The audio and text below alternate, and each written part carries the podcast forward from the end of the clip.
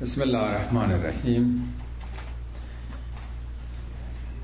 امروز سوره نوح رو آغاز می‌کنیم. اولین سوره از انتهای قرآن که به نام پیامبری اول العزم آمده. البته در انتهای قرآن انتها یعنی از قسمت سوره هم اگر تصور بکنیم اون طرف قرآن سوره های به نام یونس و هود و یوسف و ابراهیم و مریم و اینها هست. در وسط قرآن هم سوره 47 سوره محمد هست. ولی اگر به ترتیب نزول پیش بریم سوره نوح که در سال چهارم نازل شده اولین باره که مسلمان ها یک مجموعه ای رو یک سوره ای رو که مفهوم مقاله داره سوره یعنی بسته یه حلقه بسته که در درون خودش کامله به نام یک پیامبر اول العزم می‌خونند.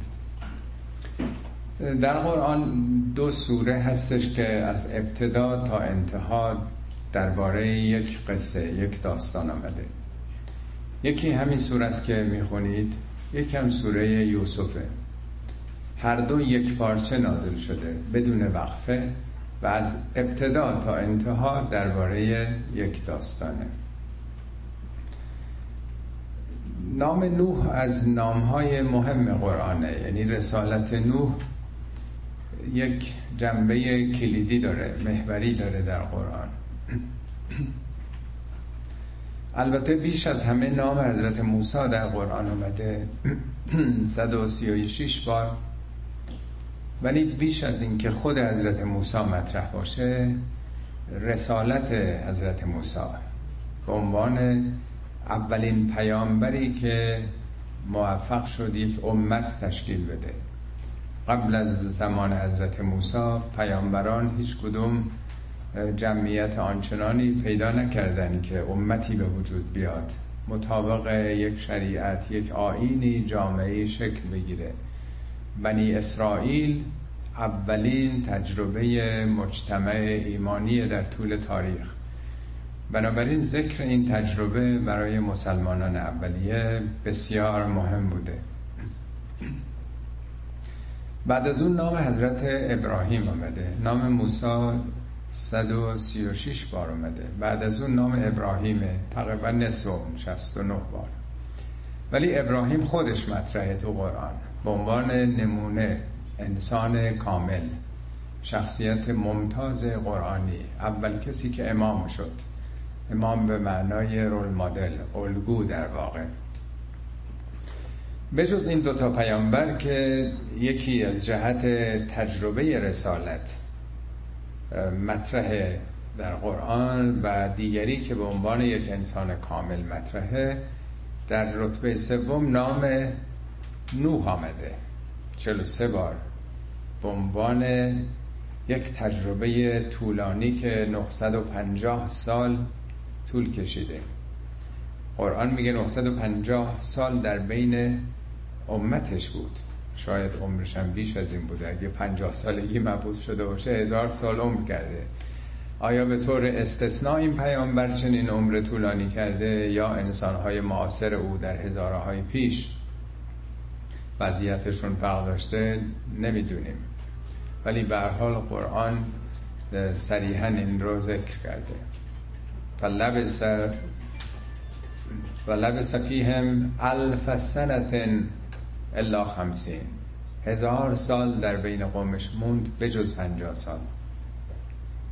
خب اینم تجربه مهمیه. در 28 سوره قرآن نام حضرت نوح آمده. 110 آیه. خیلی ها البته در 22 تا سوره اشاره است یکی دو تا آیه. نامش ذکر شده در برابر بقیه. ولی در 6 سوره به صورت کامل این رو توضیح داده. این سوره اولین سوره است که مسلمون های اولیه که با قرآن آشنا شدن برای نخستین بار از زبان وحی از زبان پیامبر داستان این پیامبر رو به صورت خلاصه به صورت اجمال از اول تا آخر می‌بینن. پنج سال بعد البته در سوره هود میاد این رو باز می‌کنه. با تفصیل بیشتر این ماجرا رو شرح میده. خب اگر به خاطر باشید دفعه قبل سوره جن رو خوندیم. داستان ایمان آوردن مردمانی غریبه ناآشنا با مردم عرب با زبان عرب. و اینکه اینها وقتی شنیدن به پیامبرم وحی میشه که یه دی این قرآن رو شنیدن و خیلی منقلب شدن گرایش پیدا کردن و برگشتن به سوی قومشون و گفتن بعد از تورات یک کتاب دیگه نازل شده ما بهش ایمان آوردیم الی آخر یادتون هست. خب به پیامبر اسلام بح شده. ولی این سوره درباره آغاز رسالته آغاز نبوته. نوح اولین بوده. نشون میده مطلب از کجا آغاز شده. پیامبر نخستی 950 سال کار کرده تبلیغ کرده. و حالا می‌خونیم تو این سوره. به صورت سری به صورت علنی خصوصی عمومی اصلا نمی‌خواستن بشنون. انگشت گوششون می‌کردن نشنون حرف اون رو. لباسشون رو رو صورت می‌کردن نبیننش. متنفر بودن بیزار بودن. یعنی انقدر این سخنان توحید غریبه بوده برای هزاره های پیش. اینی که فقط یک خداست که این تجربه رو نشون میده 950 سال طول کشیده چند نفر؟ یه تعدادی که سوار یه کشتی کشتی دستساز یه نفر حالا ده نفر بودن 20 نفر بودن. نه کشتی های امروزی که 4 5 هزار نفر هم سوار می‌کنه. یه چیز چوبی که یه نفر ساخته یه نجار داشته در واقع. یعنی انقدر راندمان در آغاز کار کم بوده. ولی زمان پیامبر خودمون می‌بینیم دیگه نه اون اعراب مخاطب توی کشور دیگه توی جای دیگه توضیح دادم. احتمالا حبشه که اون تعداد مسلمان ها رفتند اونا که با یک زبان دیگه هم بودن نه خیلی مستقیم به این پیام گرایش پیدا کردن. این رشد و تحول تدریجی بشر رو در طول تاریخ میرسونه. ما اگه منحنیش رو بکشیم ادامه بدیم باید امیدوار باشیم در آینده خیلی بشر به پیام های قرآن به خصوص به پیام آخرتش که امروز مقداری مشکل دارند کسانی خیلی راحتتر باور می‌کنن و می‌فهمن این ابدیت رو. از اون اسارت های زمان و مکان و تعصبات قومی نژادی آیندگان خیلی بیشتر آزاد و رها خواهند شد.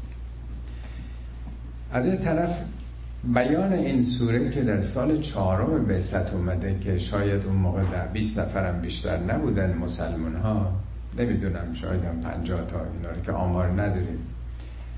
بسیار تقویت روحی است تسلای خاطر هم برای پیامبر و هم مسلمانان اولیه که ببینین یه پیامبری چقدر صبر کرد چه مشکلاتی داشت و چه سختی هایی پیش پای او قرار داشت.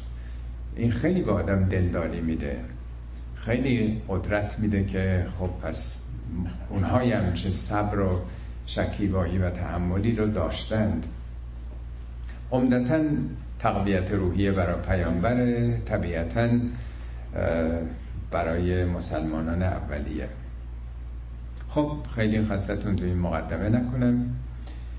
وارد سوره میشیم. بسم الله الرحمن الرحیم. انا ارسلنا نوحا الى قومه ان انذر قومك من قبل ان یأتیهم عذاب علیم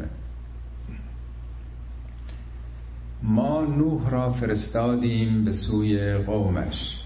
نمیگه من ما. بارها ارز کردم انا ارسلنا. این نا همیشه هستی رو نظام رو نشون میده. یعنی در بین انسان ها کسانی پدید آمدن زمینه هایی فراهم شده. طبیعتا آب کم جو تشنگی آور به دست تا به جوشت آبت از بالا و پس تشنگی پیدا شده. زمینه ها پیدا شده که پس پیامی برسه. یعنی پس وضعیت بشر فرشتگان نیروهای مثبت جهان خداوندی که این نظام رو طراحی کرده این مجموعه ایجاب می‌کنه که حالا تحولی به وجود بیاد. پیامی ارسال بشه. بشر به سن حالا داره یواش یواش بالا می‌رسه که بفهمه از دوران کودکی یواش یواش فاصله گرفته. ولی این هنوز تازه راه رفتن آموخته. ما نوح رو به سوی قومش فرستادیم ان انذر قومک من قبل ان یأتیهم عذاب علیم. که قومت رو هشدار بده اعلام خطر بکن به اونها. ارز کردم انذار خوف ترجمه می‌کنند ولی معنای انذار آگاهی بخشیدن از یک خطر محتمل الوقوع. مثل اینکه شما پیش یک پزشک برید پزشک بهتون دستور آزمایش خون میده. آزمایش وقتی نزد او می‌برید یه مرتبه به شما میگه خیلی کلسترولت بالا رفته. چربی خونت انقدر شده نمی‌دونم قند خونت یه مرتبه هشدار میده. خیلی وضعیت بدی داری خیلی کریتیکاله. باید حتما بجنبی. اینو بهش میگن انذار. پزشک که می‌بینه هشدار میده. حالا قومی است که غرق گمراهی انحراف هستن. عملکردشون و نتیجه اون نوع زندگی بازتابهایی و ریاکشنی به وجود آورده. پیامبری میاد که مراقب باشید وضعتون خیلی خطرناکه. قبل از اینکه دچار عذاب علیم بشید نه اینکه خدا خواسته باشه که قومی رو عذاب بکنه. همینطور که در اون مثالی که خدمتون ارز کردم و بارهام برای تقریب به ذهن و تفهیم مطلب توضیح دادم خب اگر دکتر این هشدار رو نده طرف سکته می‌کنه. سکته مغزی می‌کنه فلج میشه سکته قلبی می‌کنه. یا اگه قند خونش بالا باشه عوارض متعددی خواهد گرفت. پس این در معرض یه خطر کاملا جدی از نظر فیزیکی از نظر بدن. خب انسان از نظر روحی هم و یه جامعه بشری هم یک قوم هم همینطوره. این همه اقوامی که منقرض شدن از صحنه هستی هست شدن چرا اینطور شد؟ چرا رژیم ساسانی ما مثل آب خوردن زوب شد در برابر جمعیتی ده ها برابر کمتر از خودشون؟ که اصلا سابقه نظامی نداشتن. یه قدرت به این راحتی فرو ریخت. پس یه زمینه هایی بوده دیگه. باید یه هشدارهای قبلا به اونها می‌دادن. قبلا پیام انقلاب رو باید به قول معروف کسانی میشنوند. بشنوند. اینا هم میشه این هشدارها لازمه دیگه که داره جامعه به یه وضع خطرناکی می‌رسه. قبل از اینکه گرفتار بشید عذاب علیم نتیجه عمل خود مردمه. خب حالا نوح اعلام می‌کنه این معمولیت رو قال یا قوم انی لکم نذیر مبین. گفت یا قومه اون کسری که آمده بوده قومی قوم من هم وطنانم عزیزانم هم شهریانم. انی انش تأکید من برای شما. نمیگه علیکم لکم. به نفع شما به سود شما آشکارا دارم یک اعلام خطر می‌کنم. من یک مسلحم من علاقمند به سرنوشت شما هستم همشهری شما هستم دوستان شما هستم. من آمدم به روشنی مبین نه اینکه حالا به ابهام یه چیزی بگم. واضح دارم براتون میگم که این شیوه زندگی بتپرستی حقوق مردم رو پایمال کردن هلا آخر اون حتما توضیحات کلی داده دیگه. حالا اینجا داره اصحانش رو میگه برای ما. پس با نهایت اخوت و برادری و محبت و ناسهانه مطرح می‌کنه با مردم. خب مشکل چیه؟ هشدار برای چیه؟ هشدارش سه بخش داره. ان الله و تقوه و اطیعونی. اول اینکه شما تعبد به بتها دارید. حالا پرستش تعبد یعنی اون دل دادن وابسته بودن. به جای الله که آفریدگار جهانه شما حواستون جای دیگه است. شما معبود دیگه ای دارید. خطر اونه. از اونجا ناشی شده. دوم مراقب رفتار خودتون نیستین. سلف کنترل ندارین. تقوا یعنی ترمز. باد خشم و باد شهوت باد آز. این طوفان هایی که تو زندگی میاد شما نمی‌تونه خودتون رو کنترل کنید. این خطر دومه که آدمای سوس اراده ای هستید. سوم اون نه. از من اطاعت کنید به عنوان رسول خدا. حالا تو آیات بعدی می‌خونیم که یه قلدر ثروتمند و زورمندی اربابی می‌کرده بر مردم. میگه چرا دنبال اون رفتین؟ که ظلم می‌کنه به شما ستم می‌کنه حالا می‌خونیم جلوتر.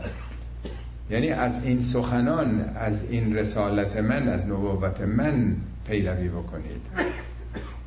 که چی بشه؟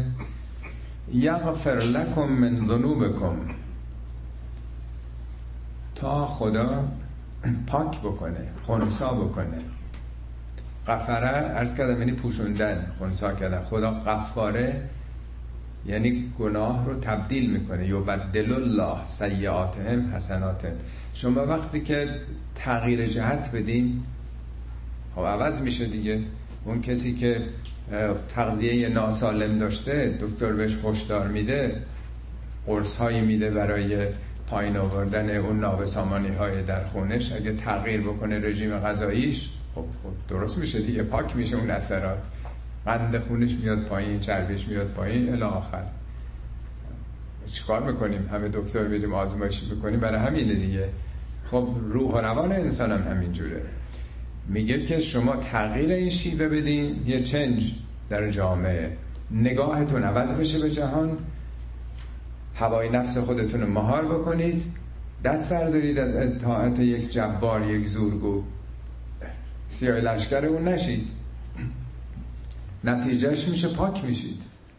اصلاح میشید. این عوارضی که خطر آفریده در جامعه یغفر لکم به نفع خودشون من ذنوبکم. ذنوبم ترجمه می‌کنن گناه ولی معنای زنب یعنی دم. دم حیوان میگن زنب یعنی کارایی که شما کردین همراهتونه. اگه بعد تغذیه کردید این نرفته. در خونتون هست تمام اون تغذیه آثار منفی تغذیه که کردین. رفتاراتون هم همینجوره. با شماست دنبالتونه. هر جا برید با خودتون داره میره. نمی‌تونید فرار کنید از نتیجه اعمالتون.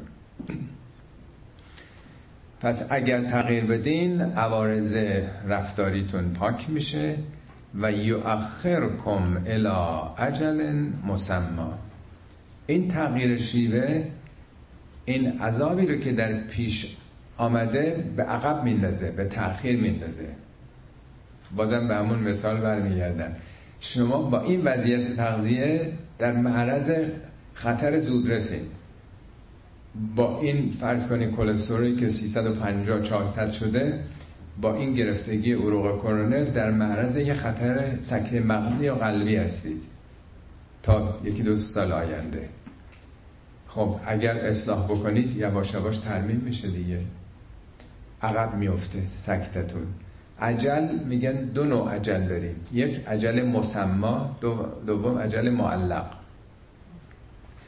عجل مسما یعنی اسبرده شده. میگن این ماشین ظرفیتش مثلا پنج تونه این اسم برده شده است مشخصه.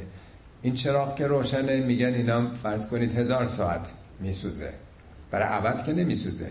ولی اگه برق ای فرکانس های کم و زیاد داشته باشه یه بچه یه خاموش روشن بکنه به جای هزار ساعت ممکنه صد ساعت بسوزه. یه شم یک ساعت می‌تونه روشن بشه. این عجل مسماشه که عجلش یک ساعته. ولی در معرض باد قرار بدید یا فوت کنید خب فوری خاموش میشه دیگه. این میشه عجل معلق. معلق یعنی شناور متغیره. پس یه جامعه هم یه عمری داره. فردم یه عمر داره. فرض کنید یه انسان صد سال اگه واقعا سلامت زندگی کنه بتونه عمر رو کنه. ولی با این زندگی هایی که هست مسائل عصبی روانی نوع تغذیه این عجل معلقه دیگه بس کم می‌تونه بشه. جامعه هم همینطوره. اگه شما اصلاح بکنید خودتون رو انقراض این جامعه ادامه پیدا می‌کنه تأخیر پیدا می‌کنه. هیچ جامعه هم که برای ابد نبوده بالاخره کهنه میشن دیگه. همطور که انسان ها پیر میشن جوامع هم پیر میشن. وقتی پیر شدن نوبت جوانای دیگه میشه دیگه. ما حقامندشی رو داشتیم بسیار جوان بود. نمی‌دونم اشکانیان اونا همه پیر شدن دیگه. تمدن اسلامی تا چهار پنج قرن در دنیا سروری می‌کرد. در دوران تاریکی قرون بستان چی شد که ما اون دوران رو از دست دادیم؟ حالا پیر شدیم. یونان قرنها بود تو دنیا حرف اول رو می‌زد. از نظر فلسفه از نظر علوم. الان یونان عقب افتاده ترین کشور اروپاییه. بقیه کمک کردن بهش آلمان و جای دیگه تا سرپا بشه اقتصادش از بین نره. روم ایتالیا روم شرقی چه قدرتی داشت؟ خب الان اون نقش دیگه نداره دیگه. بنابراین تمدن های عمری دارن. میگه عمر شما یه دورانی هست ولی شما دارین خیلی جلو میندازینش. عجلتون داره می‌رسه. اگه چنج بکنید تغییر بدید به عقب میفته. ان اجل الله اذا جاء. وقتی اجل خدا برسه لا یؤخر لو کنتم تعلمون. هرگز تأخیر نمیفته. اگه واقعا علم داشته باشید. حالا علمه که با این آزمایش های خون نشون میده دقیقا به ما که علم چون پیدا کردیم حالا دیگه مراقبت می‌کنیم دیگه. ولی علم هنوز نداریم این عوارض کارمون کجا دامنگیرمون میشه. اگه علم داشته باشید می‌فهمید دارید به سقوط میرید. وقتی که رسید به اون نقطه دیگه پس و پیش نداره. خب این رسالت نوح بود و پیامی که به مردمش رسوند. آیات بعد در واقع توضیحات نوح بعد از مدتها تبلیغ که چه کردم و چه پاسخی دریافت کردم قال رب انی دعوت قومی لیلا و نهارا. نوح ارز کرد پروردگارا من شبانه روز قومم دعوت کردم. لیلا و نهارا نه که هم شب و روز یعنی شبانه روز. یعنی من لاینقطع کارم جزین نبود. من قومم رو همواره دعوت کردم. فلم هم دعایی الا فرارن. خواندن من جز فرار اونها رو نیفسود هرچه بیشتر خواندم بیشتر فراری شده بیشتر متنفر شده. یعنی اصلا زمینش پیش نیومده هنوز. دوران کودکی بشره.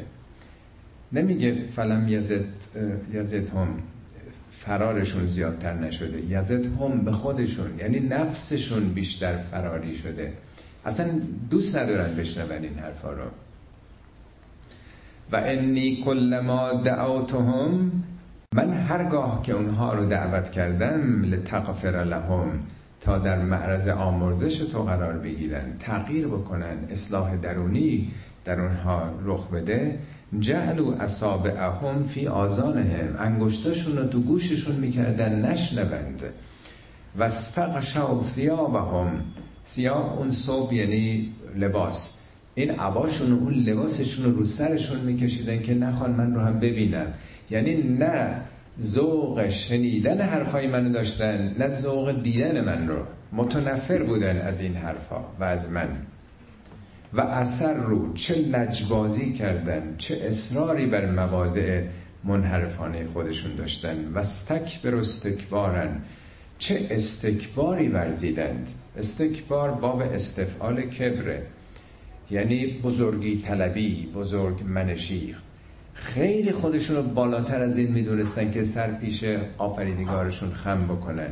خیلی خودشون رو بالاتر از اون می‌دونستن که جلو خودشون رو بگیرن. تقوا داشته باشن مهار بکنن. هرچی دلم خواست هرچی خودم تشخیص میدم به خودم مربوطه. من باید مثلا این کارو نکنم. یعنی این منیت این ایگو آنچنان غلبه کرده که به هیچ وجه حاضر نیستن که پایین بیان از این موضع تکبر خودشون. اونم چه تکبری؟ ثم انی دعوتهم جهارن. این ثمه که میاد عطف زمانیه. گفتم 950 سال تبلیغ کرده. همواره پس از آن سالیان دراز اونا رو دعوت کردم جهارن یعنی با صدای بلند. جهر یعنی بلند. یعنی اینا نمی‌خوان بشنون نمی‌خوان منو ببینن. من با صدای بلند که بشنوند به گوششون بره این کار کردم. ثم انی اعلنت لهم. در دوران بعد ادوار بعد یا در شرایط دیگه علنی دعوتشون کردم و اسررت لهم اصرارا حتی اگه برای کسانی که میترسیدن تغییر روش بدن آینشون عوض بشه پنهانی سرینش رفتم تو خونشون در گوششون صحبت کردم بدون که کسی بفهمه. یعنی همه شیوه های تبلیغ رو من به کار بردم. فقلت استغفروا ربکم انه کان غفارا. پروردگارا من بهشون گفتم که از خدا بخواید که شما رو پاک بکنه. مرزه در معرض این تغییر و تحول قرار بده. او قفاره قفار مبالغه قفرانه او بی نهایت بخشنده است بی نهایت پاک کننده است. اون آماده است. همیشه در توبش بازه. به محضی که شما اراده بکنید در معرض این تغییر قرار می‌گیرید. حالا خب اینا که وعده های آخرت و آینده که سرشون نمی شده توضیح میده که تو همین دنیا چقدر به نفع شماست. شما از خدا بخواید که پاک بشید. یرسل السماء علیکم مدرارن آسمان بر شما ریزش خواهد کرد. یعنی نزولات جویتون بارندگی زیاد خواهد شد. ما البته بعضی از آیات قرآن عذابها رو خوندیم که چگونه بازتاب و ریاکشن رفتار انسان ها در طبیعت اثر می‌ذاره. خداوند چند تا سیستم چند تا قانون نداره. همه موجودات رو هم دارن اثر می‌ذارن. حیات یک پدیده پیوسته است به هم دیگه اعمال انسان ها بارها گفته تو قرآن. در زمین و زمان تأثیر می‌ذاره. هم موجب تحولاتی میشه عذابهایی رو به بار میاره و هم برعکس.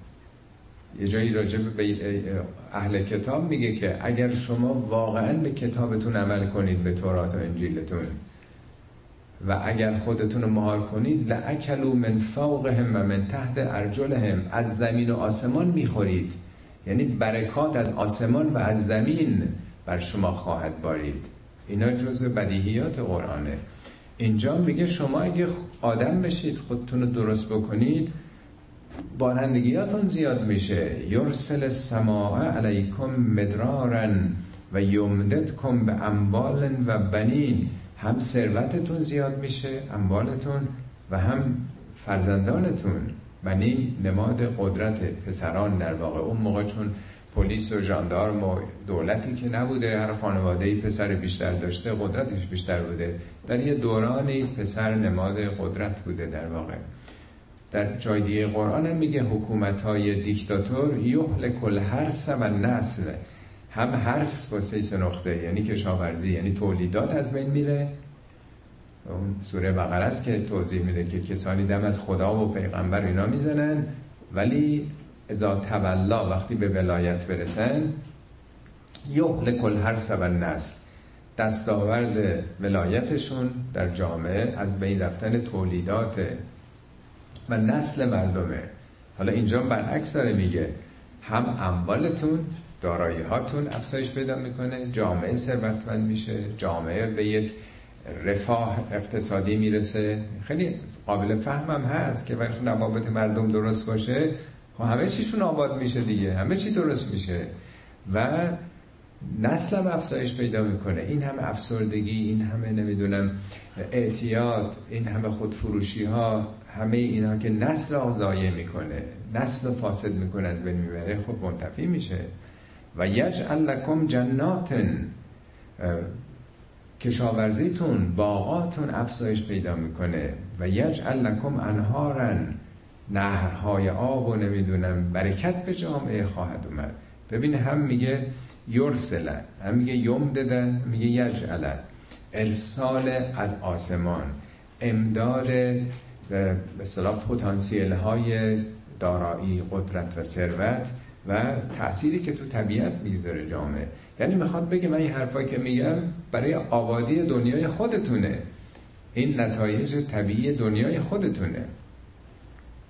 مالکم لا ترجون لله وقارن آخه چرا برای خدا وقاری قائل نیستید؟ وقر یعنی سنگینی. بارها تو قرآن گفته لا آزانهم وقرون بعضی گوششون سنگینه. نیست؟ وقار هم میگن فلانی آدم با وقاریه دیگه. وقار یعنی عظمت احترام ابهت. چرا برای خدا ارزشی قائل نیستین؟ چرا انقدر خدا رو دست کم گرفتین؟ چرا سبک گرفتین آفریدگارتون رو محلی از اعرام براش قائل نیستید انگار نه انگار که بالاخره این جهانی آفریدگاری داره یک ارباب و گرداننده ای داره. چی میشه شما رو؟ چرا اصلا خدا جایگاهی در ذهن شما نداره؟ مالکم لا ترجون لله بقارن حالا استدلالی که از این به بعد می‌کنه که می‌خواد وقار خدا رو بگه چیه؟ خوب دقت کنید. نه بحث فلسفی می‌کنه نه بحث کلامی می‌کنه. نه بحث عرفانی می‌کنه نه از ادبیات سخن میگه نه ارائه به معجزه میده. خیلی طبیعی. از طبیعت از آنچه که دورورش آدم مشاهده می‌کنه صحبت می‌کنه. خداشناسی از زبان اولین پیامبر خداشناسی تو طبیعته تو آیات خداست در طبیعت پیرامون. نگاه بکنید. یک وقت خلقکم اتبارن خدا شما رو به اتبار خلق کرده. اتبار جمع طوره. میگه اینطوری باش اونطوری نباش. طور یعنی چی؟ چطوری؟ طورهای مختلف. شما خاک بودید بعد نطفه شدید بعد علقه شدید بعد مزغه شدید بعد استخوان آمد بعد گوشت آمد بعد پوست آمد. بعد اطوار مختلف بوده دیگه. هم در رحم مادرتون یه جور که نبودید. حالا اونا که تخصص دارن خیلی بهتر از بنده می‌دونن که چه تحولات حیرات آوری جنین در رحم طی می‌کنه. خلقت های مختلف به تعبیر قرآن خلقا من بعد خلقا فی ظلمات سلاس خلقتی روی خلقت در تاریخی های سگانه شکم رحم و اون چیزی که پوسته که دور مثلا جنین هست کیسه جنین چی نمی‌دونم بهش میگن. اینا همه خلقت های مختلفه. حالا به دنیا که آمده آدما یه جورن. یا آدما طورهای مختلفن. آیکیوی ما فرق می‌کنه ذوق و سلیقمون فرق می‌کنه. همینطور که خطوط سرانگشتانمون خطوط چشممون. از ابتدای خلقت تا حالا دو نفر یکی نبوده ماها یه طور نیستیم که. ما mass production نیستیم که محصولات کارخونه باشیم. همه یه جور. هر کدوم یه جوریم. هر کدوم کدهامون یه جوره. مگه میشه به راحتی قلب و کلیه کسی دیگر رو به, کلیه به یکی دیگه پیوند داد؟ مگر اینکه هزار جور تزریقاتی بکنیم گلوبولای سفید اون رو نذاریم عکس العمل نشون بده؟ هر کدوم یه کدی داریم دیگه. پس این از جنبه ژنتیکی از جنبه در واقع خلقت مربوط به خودمون. این تو زمینی از خودمونی. حالا یه نگاه می‌کنه به بالا. علم ترو کیف خلق الله سبع السماوات انطباقا این مسئله هفت آسمان از زمان اولین پیامبر مطرح بوده. از زمان نوح به عنوان یک پدیده شگفتآور داره مردم رو متوجه می‌کنه. سبعا طباقا هفت طبقه رو هم. منظور از این هفت طبقه آسمان کهکشان ها که نیست اونا که طبقه نیستن. کهکشان ها ستاره ها حالا همن این طبقات مختلف روی زمینه که حالا در زمان ما علم برامون روشن کرده. خیلی جای قرآن نه تا آیه تو قرآن در سورای متعدد هست که اینو باز می‌کنه که چه نقشی دارن. هم نقش حفاظت از حیات زمینی در برابر سنگ های سرگردان و اشعه های ماورای بنفش و تمام پدیده هایی که مزر و مخل حیات کره زمین هستن و هم زیبایی بخشیده رنگی کرده زمین رو. با تجزیه نور این مثل نور مرئی که در این طبقه آخر جمع هست تجزیه میشه بین بنفش تا قرمز. رنگی به وجود میاد. بالاتر از اون رنگی نیست یا سفیده فقط. بالاتر از این اولین طبقه زمین دیگه آسمان رنگی نداره. میگه سبعا شدادن تو سوره چیز قبلا خوندیم سوره نبع هفتا پوسته سخت روی زمین گذاشته خداوند. اینجا میگه سبعا تباعا. حالا مفصل من نمی‌خوام متوقف بشم. یعنی حالا میره رو آسمان آیات خدا رو میگه توجه بکنید. جنب زمین رو. و جعل القمر فیهن نورا و جعل الشمس سراجا. خداوند قمر رو ماه رو در بین این هفت طبقه قرار داده فیهن یعنی در این. و شمس رو سراج قرار داده. این دو تا در واقع معجزه است. بیان این مطلب در چهارده قرن پیش. همیشه فکر می‌کردن تا شاید مثلا نمی‌دونم شاید تا صد سال قبل که ماه هم نور افشانه. بعدا فهمیدن که ماه یک ستاره سرده در واقع. پلنتی است که نور از خودش نداره. ماه تابانه. نور خورشید رو برمیگردونه. اینا قرون گذشته اصلا خبر نداشتن اینا. که خورشیده که سراجه. سراج یعنی چراغ پرتو افکن نورانی. ولی ماه نوره. منیر در جای دیگه قرآن آمده. دوم اینکه تازه فهمیدن همین سی چل سال اخیر که ماه در طبقه مگنوتوسفر زمینه.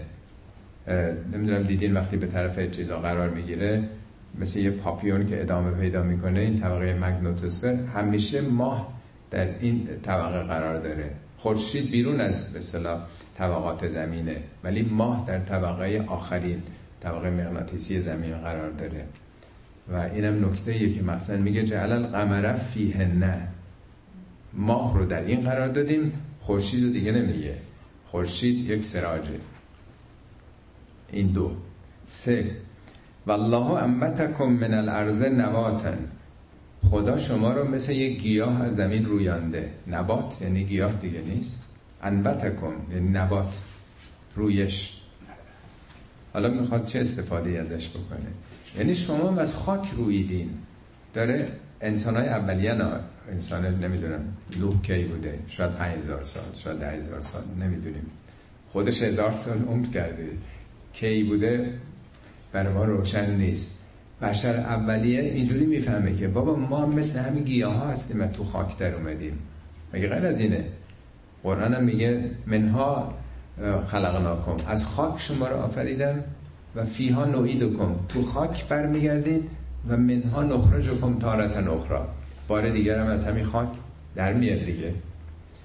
پس ما هم مثل گیاهانیم رشد کردیم. ما هم نیازی به اکسیژن داریم به همه اون چیزایی که گیاه احتیاج داره. ما مواد غذاییمون تو خاک دیگه بیرون از اون نیستش دیگه. حالا چه نتیجه می‌خواد بگیره؟ شما رو از خاک رویاندیم ثم یعیدکم فیها. براتون میگردونیم تو خاک اعاده می‌کنیم برمیگردیم و یخرجکم اخراجن درتون میاریم خارج می‌کنیم به وضع خاصی. نه همینجوری که مثلا دست بکنیم در بیاریم. خب بالاخره یه درختی یه دانه که تو خاک رفته چطوری در میاد؟ همه کودهاش همه اطلاعاتش اینفورمیشنش تو همون دانه که ممکن دیدنی هم نباشه هست دیگه. یه روزی در میاد. شما دیدین تو ایرانی که خودمون که قنات زیاد می‌کنن؟ هر جا قنات می‌کنن دیدین بعد از یکی دو سال ماهی توش پیدا میشه. یه باره میره کردم. ماهی از کجا اومده؟ حتی تو یزد کاشان اونجایی که بیشتر هزار کیلومتر فاصله دارن با دریا. ماهی از کجا اومده اونجا؟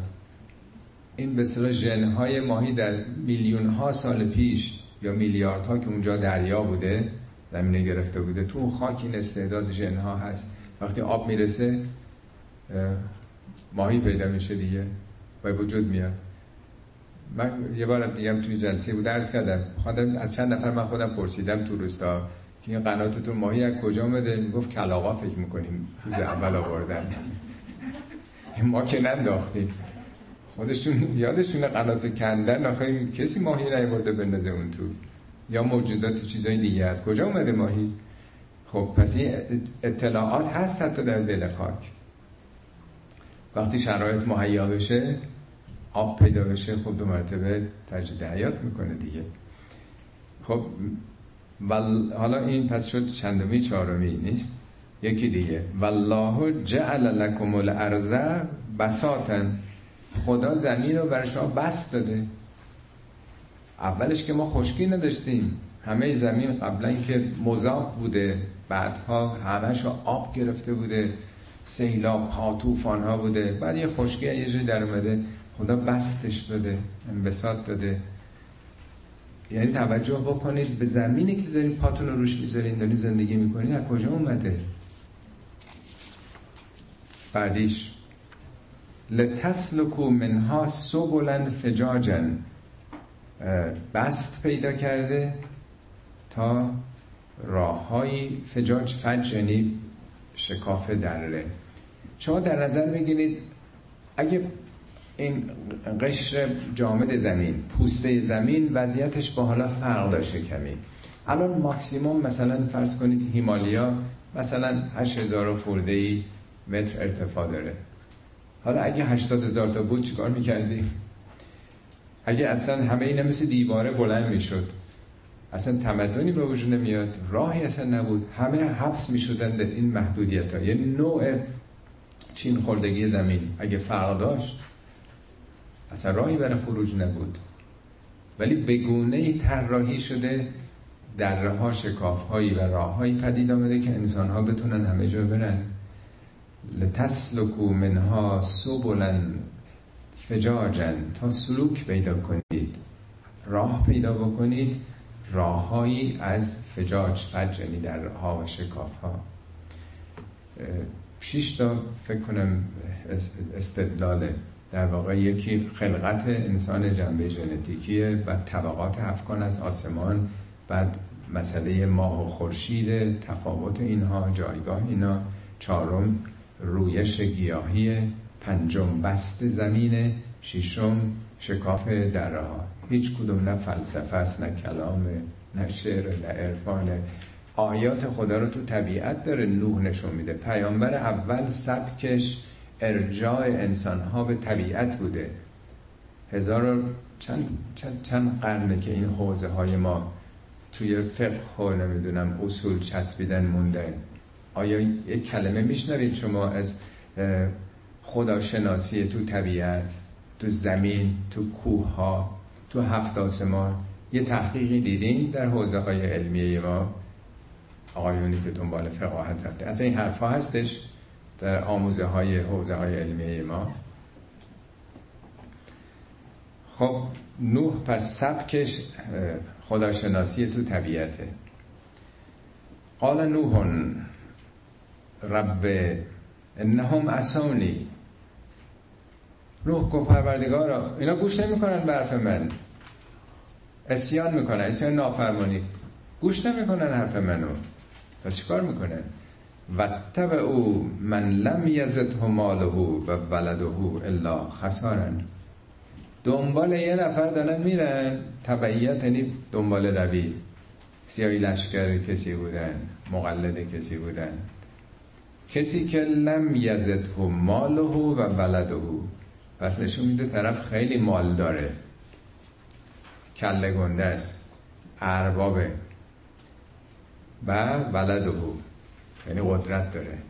یه آدم ثروتمند پولدار هنوز دوران دیکتاتورا و نمی‌دونم کسرا و قیصر و نمی‌دونم شاه و اینا نرسیده. دوران اولیه بشره.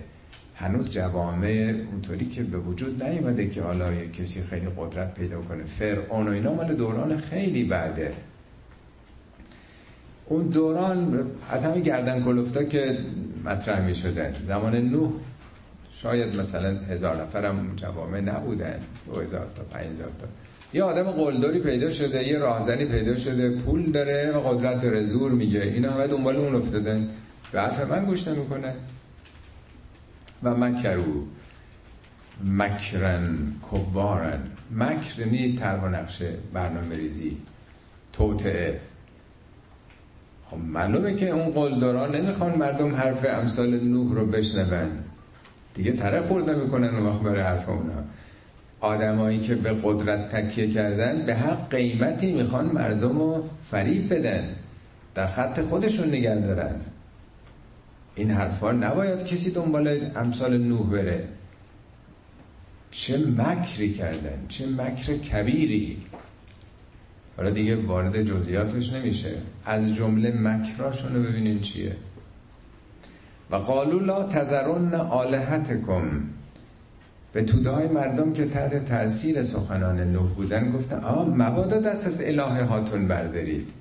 نشون میده الهه های مختلف بودن. خدای جنگ خدای خشم خدای عشق خدای آب. تو خود ایران ما قبل از اسلام چند تا از این چیزا بودن؟ شما برین آثار دوران صفوی و اخامنشی و اشکانیان رو ببینین چه باورهایی بوده. مبادا به خاطر این نوح دست از این خدایان بردارید. این خدایان ساخته شده در واقع. خدایان مندر آوردی اوهام. و پنج تا اسم دیگه میارن. ولا تذرن ودن ولا سواعا ولا یعوس و یعوق و نصرن. مبادا دست از این پنج تن بردارید. پنج تا بت بودند. قرآن که سبکش اینکه وارد جزئیات بشه دیتیل اسم بیاره نیست. چرا اینا رو آورده اینجا؟ چی می‌خواد بگه؟ برای خود منم همیشه این سال بود که اینا کیان؟ هیچ جای دیگه قرآن نیست. اسامی یعنی چی؟ شاید حدود 20 سال پیش بود تفسیر علامه تباتبایی رو دیدم. تفسیر المیزان. خدا رحمتش کنه. میگه این پنج تا این پنج تن پنج موحد بزرگ در فاصله آدم تا نوح بودند. یعنی بعد از آدم تا زمان نوح پنج پرچمدار توحید پدید آمده. بعد که اینا دنیا رفتن گفتن آقا اینا رو که نمیشه همینجوری تو قبرستون عادی گذاشت. اینا خیلی آدم های مهمی بودن. این سنگشون رو یه ذره بیاریم بالاتر. این نسل دنیا رفتن نسل بعد اومد. آقا اینطوری که نمیشه. یه چهار هم روش بذاریم. نسل بعد آمدن گفتن اینطوری که نمیشه. بالاخره یه کاشیکاری یه سنگکاری یه آینه کاری هی نسلا در نسل فراموش کردن که بابا اینا خودشون پرچمدار توحید بودن. اینا پرچمدار مبارزه با شرک بودن.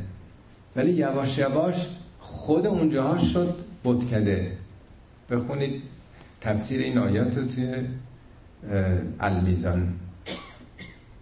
ببینید چه تغییراتی در طول تاریخ میشه.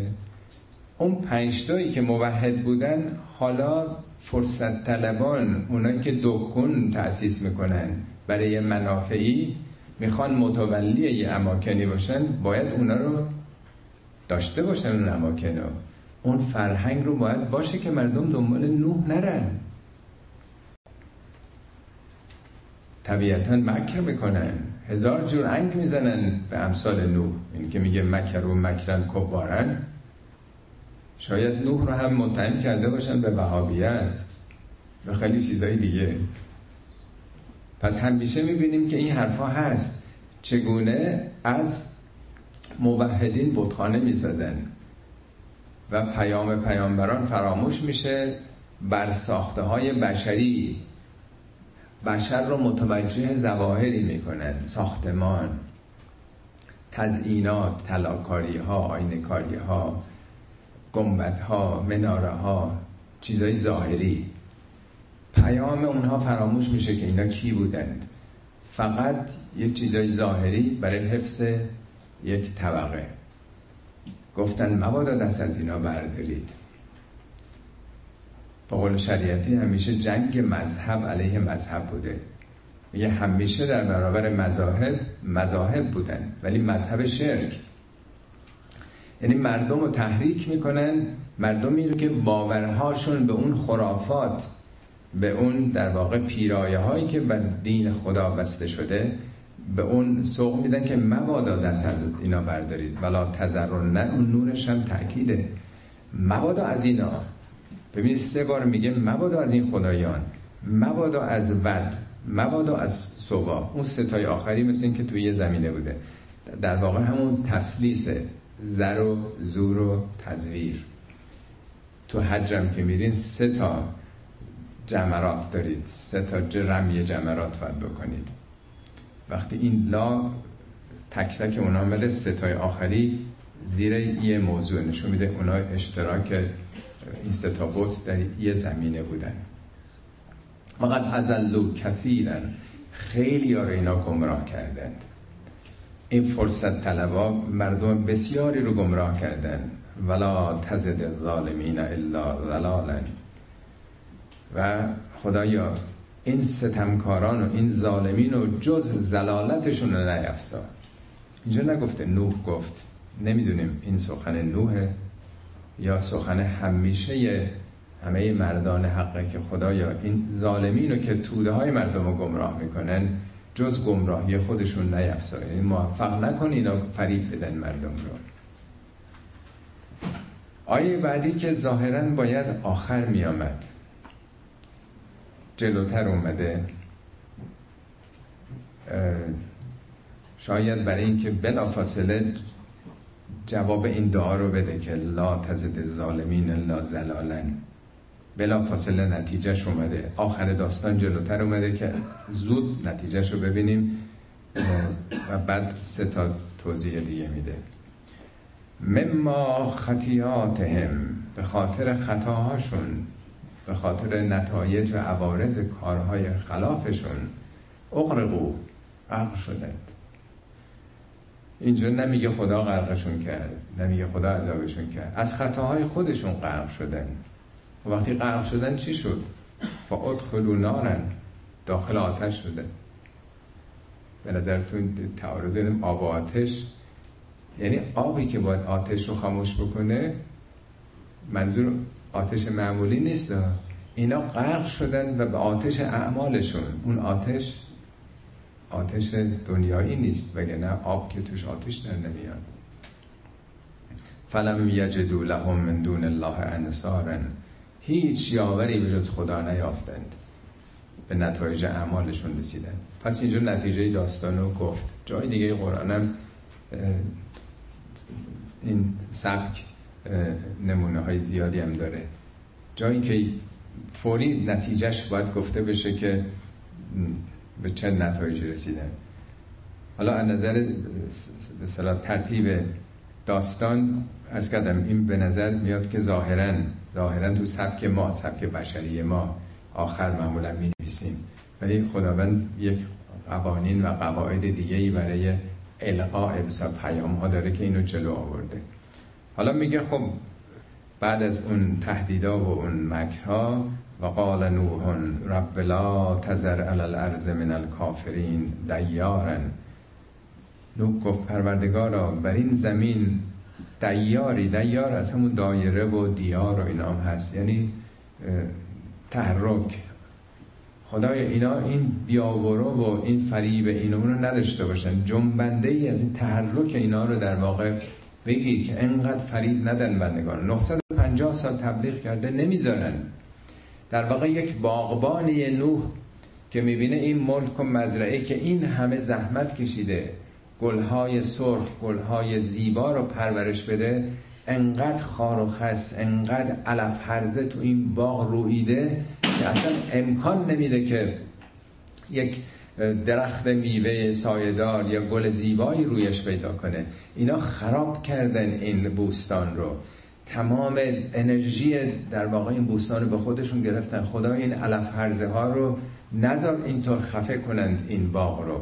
بذار این بوستان آباد بشه. رب لا تذر علی الارض من الکافرین تیارن. انک انتظرهم پروردگارا اگه اینا رو به حال خودشون رها بگذاری این علف های هرز اگر بیان بپیچن به همه درخت ها همه خفه کنن این باغ رو یزلو عبادکه بندگان تو رو گمراه خواهند کرد. ولا یلدو الا فاجرن کفارن. اینا دیگه نسلشون فاسد شده. جز فاجر و کافر نمیزان. نمیزان یعنی تولید این مردمان. تمام استعداد خیرشون ضایع شده. فاجر یعنی کسی که هر پرده ای رو میداره به هیچ قانونی به هیچ نرم و مقرراتی پایبند نیست. یعنی پاره کردن همه حرمت ها همه حریم ها هیچ تقوایی رو رعایت نمی‌کنن. هر چی دلشون خواست می‌کنن. این از نظر رفتارشون که فاجرن از نظر اعتقاداتشون هم کافرن. کافر یعنی پوشاننده حق. هر حقیقتی رو میپوشونن. به هیچ حقیقتی باور ندارن و در هیچ رفتاری جلو خودشون رو نمی‌گیرن. این نسل فاسدی شده. و دعا می‌کنه رب اغفر لی و لوالدی خدایا. حالا اونا که نخواستن به مغفرت تو بیان این مرتب تو این سوره مغفرت تکرار میشه. رب اغفر لی خدای منو ببخش اگه کوتاهی کردم. 950 سال کار کردم ولی بیش از این ازم نیامد. خدایا ببخش منو. ولی والدی والدین من رو هم ببخش. و نه تنها اینا رو ولی من دخل بیتی مؤمنن. هر کسی که به خانه من با ایمان وارد بشه نه که منظوری نیست که کسی خونه ما بیاد. خانه نوح پایگاه توحید بوده پایگاه خدافرستی بوده. یعنی هر کی سراغ ما بیاد هر کی بر من وارد بشه بپذیره. اصلا نه چرا اونا؟ ولی المؤمنین و المؤمنات برای هر مرد و زنی حالا سراغ من اومد. یا هر پایگاه ایمانی رفت همه اینها رو پاک کن ببخش. ولا تزد الظالمین الا تبارا. ستمگران و ستمشون رو به خودشون برگردون. به جای اینکه مردم رو صدمه بزنن آسیب بزنن گمراه بکنن خودشون گرفتار ظلم و ستم خودشون بشن. صدق الله العلی العظیم.